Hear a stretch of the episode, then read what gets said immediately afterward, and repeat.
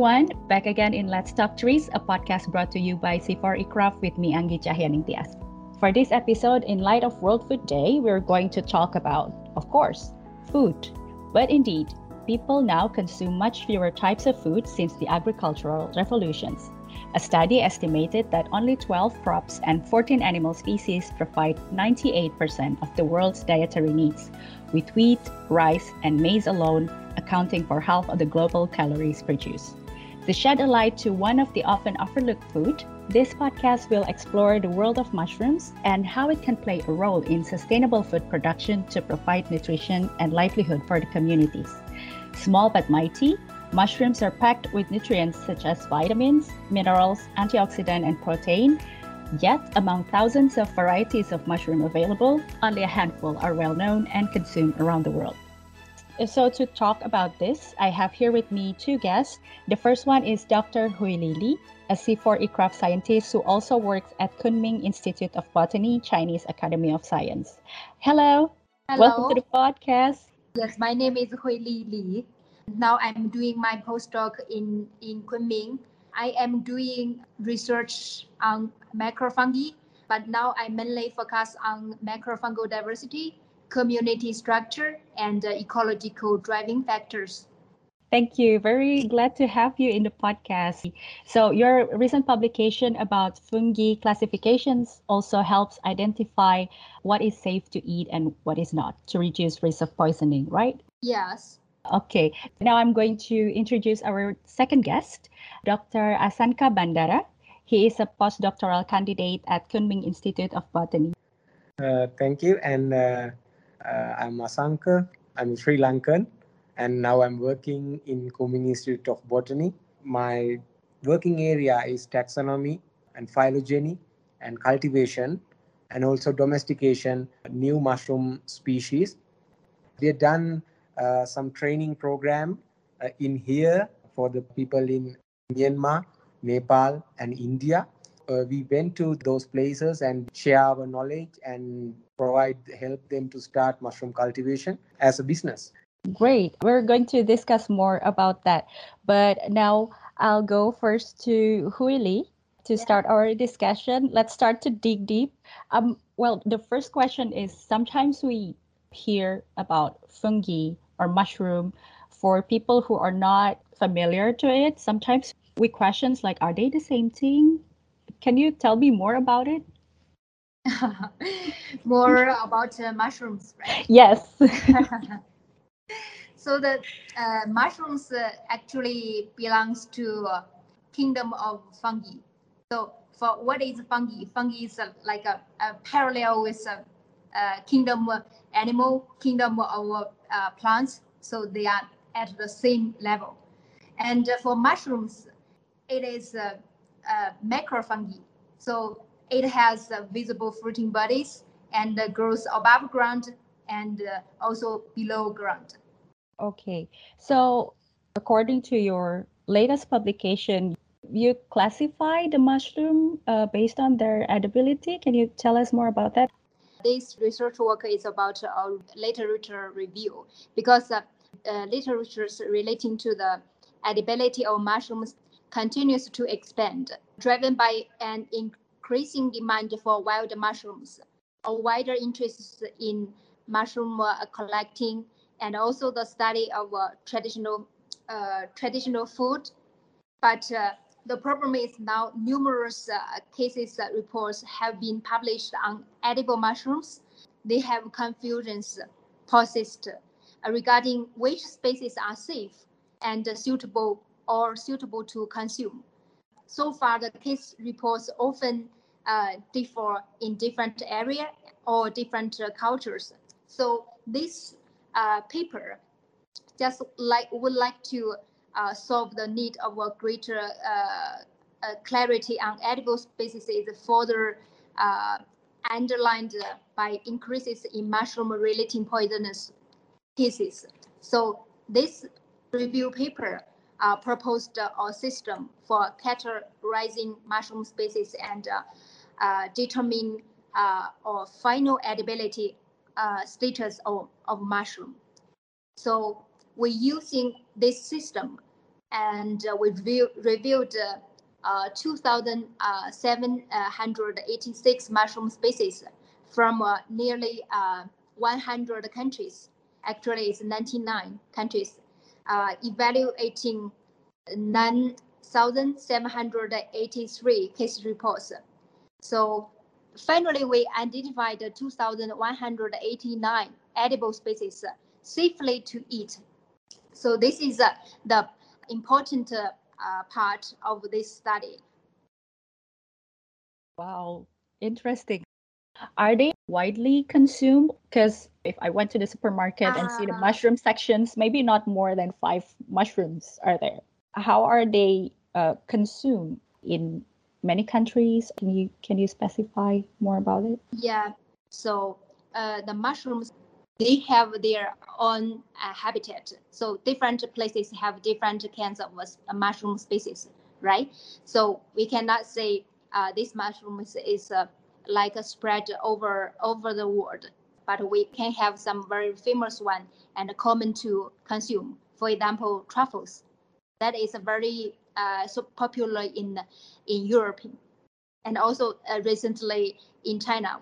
So this is also the uh, the culture and the, the trend effect on on the on the mushroom uh, business in the market, and also because different places have different mushroom species, so maybe local people will use the, local one. I see. Uh, so mushrooms are kind of picky, and yeah. different place and different culture have their own different edible mushrooms. So now that we get to of the mushrooms that are edible, can we also discuss about the roles in people's diet? Can you tell us what can we get from this tiny but mighty food yeah, source? mushroom. Uh, actually, mushroom can contribute significantly uh, nutrition uh, to people's diet. They are rich in protein, amino acids, uh, vitamins, and uh, fibers. Recent publication also improved. They have uh, uh, numerous compounds against cancers. So we call these kind of uh, food as uh, functional foods and also very good for uh, people's health. Interesting. Asanka, do you want to add about this? Yeah, I want to say mushrooms are very popular because of the uh, flavor and the texture. So that is the main point apart from the nutritional value the mushroom contain a lot of free amino acids and uh, some soluble sugars which make flavors. For an example, the shiitake, it has contained free amino acids such as glutamic acid and aspartic acid, which make very pleasant savory flavor we call umami flavor, which available in the meat. Uh, and also mushroom have a the meaty texture. So these properties make mushrooms very popular among people and then it's now it's become a major part of the diet all around the world indeed. And for the role in people's diet are they able to provide enough nutrients for people? Actually the compared to the meat mushroom don't have a similar amount of protein like meat but it has a very considerable amount of uh, protein. For an example uh, most of the wild edible mushrooms, they have uh, they are 30% of their dry weight are protein, and the, around 50% of their dry weight are carbohydrate. Very interesting thing is these carbohydrates uh, uh, contain dietary fibers, which is the therefore the mushrooms are good source of protein and uh, source of uh, dietary fiber, which makes they are very healthy food. And the other side, uh, mushrooms are low in calories and uh, low in uh, cholesterol and fat, and which further enhance the food value of the mushrooms. Okay, so it's a good source of protein, fiber, and also if you want to have food that is low in cholesterol, mushroom is a good choice for us, yes. right? Especially people who uh, has a uh, special requirements like uh, for an example people who uh, suffer some diseases for the current disease like obesity cardiovascular diseases and diabetes. This is a very ideal food for them.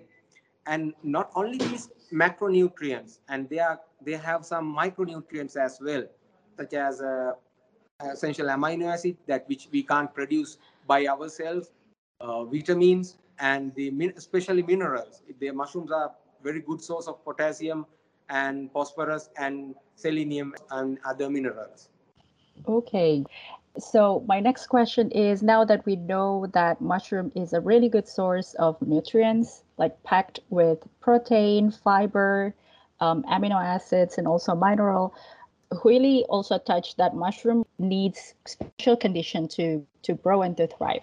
How can we then push or maximize the production of mushroom? Okay, Anggi.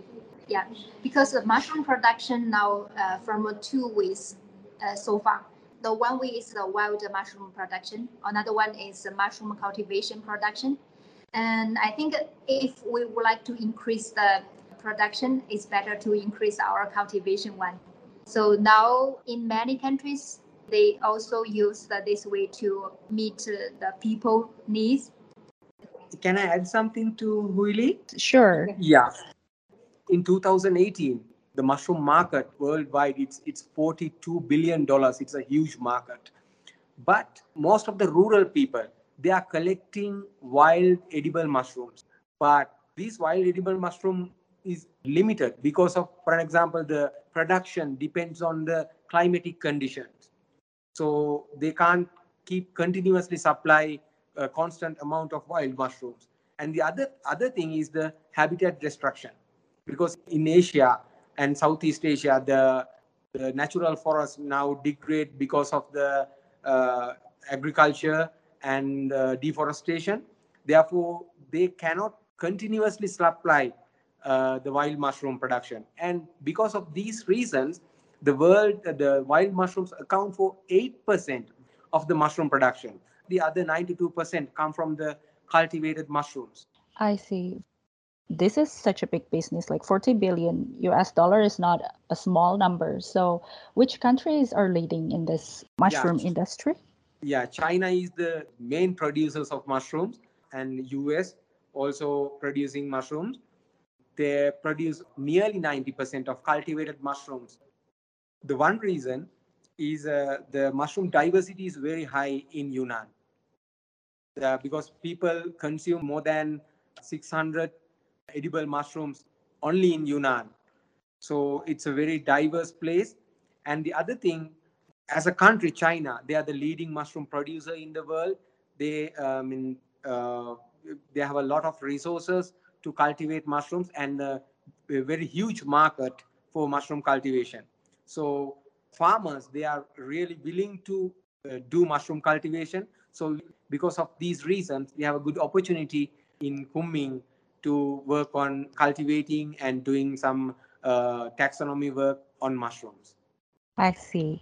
Okay. Can you tell us more how this mushroom industry then support uh, people's livelihood? Yeah. So the the if you if you take the wild mushrooms, especially rural communities in Southeast Asia and China, they during the rainy season they uh, they collecting mushrooms and it it generates some income for their families and other side it provides nutritional food for their families as well.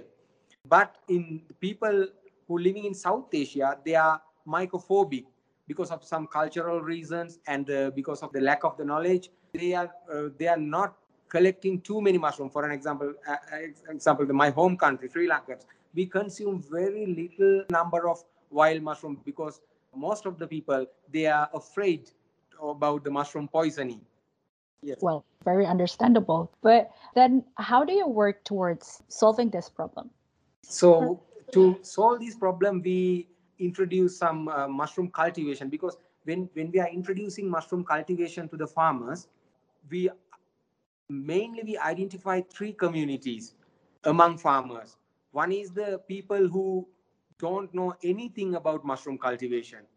And some people, they all, I mean, another community is uh, they already started mushroom cultivation, but they don't have a technical knowledge to improve their yield. And the third community, they're looking for some new mushrooms for the market because they need high price mushroom instead of uh, cultivating low priced species. Uh, for an example, the people in Myanmar, in Chin State, we found people, they, they totally depend on the wild edible mushroom. They don't know uh, uh how to cultivate mushrooms. So in uh, Chin State, two villages in Tongsan and Tuiwail, we introduced the basic cultivation uh, methods with the pleurotus species. We called uh, oyster mushrooms successfully. At the moment, they are doing mushroom cultivation, but they have some problems because of the uh, transportation and some other problems. But they are growing mushrooms and they are earning some income for their families. Not only that, they get some food from their own mushroom uh, cultivation. And when they produce mushroom, some mushroom waste they used for feed livestock. And end of their mushroom cycle, they use spent mushroom substrate as a fertilizer for their uh, agriculture and their home gardens. Great. So it's triple threats. Like um, it's edible, and then the uh, waste can also be used for to feed livestock and also as a fertilizer. It's a very good news. Thank you, Asanka, for yeah. sharing that story. Uh, another thing I'd like to share the, mm-hmm. the second community we met in, in India, they are currently cultivating mushrooms, uh, but their lack of technical knowledge and they get very low yield and they don't have uh, enough supply of mushroom seeds. So we are trying to establish uh, methods to supply mushroom seeds them to, I mean, the good mushroom seeds. And we always interact with them and uh, solve their problems uh, to increase their yield and increase the income they are cultivating uh, different varieties of oyster mushrooms and they cultivate milky mushrooms and uh, auricularia and button mushroom. I see. Glad to know that you are doing like, great jobs to help their livelihoods and have more nutrition in their diet. So, one last question just to wrap up our discussion. Uh, what needs to be done in order to cultivate better uh, yes. First, the main problem is the knowledge, because uh, the most of the people they are lack of knowledge. So we, we have to continuously supply the technical knowledge and minimize their challenges until they st- establish mushroom cultivation very well. That is the most important thing. And the second thing, if we don't pr- uh, provide them good mushroom seeds, they cannot continuously cultivate mushroom. So we have to ensure uh, provide good seeds continuously. That is very important point. So these are the two major points uh, if you are establishing mushroom cultivation uh, in another place. Thank you, Asanka. Uh, Huili, if you don't mind, just to wrap up, because CIFOR-ICRAF's work relates so much with forests and agroforestry, can you also uh, tell us the connection between forest and mushroom? For my understanding, I think the forest uh, need the mushrooms and the mushrooms need the forests because one can't uh, thrive without the other.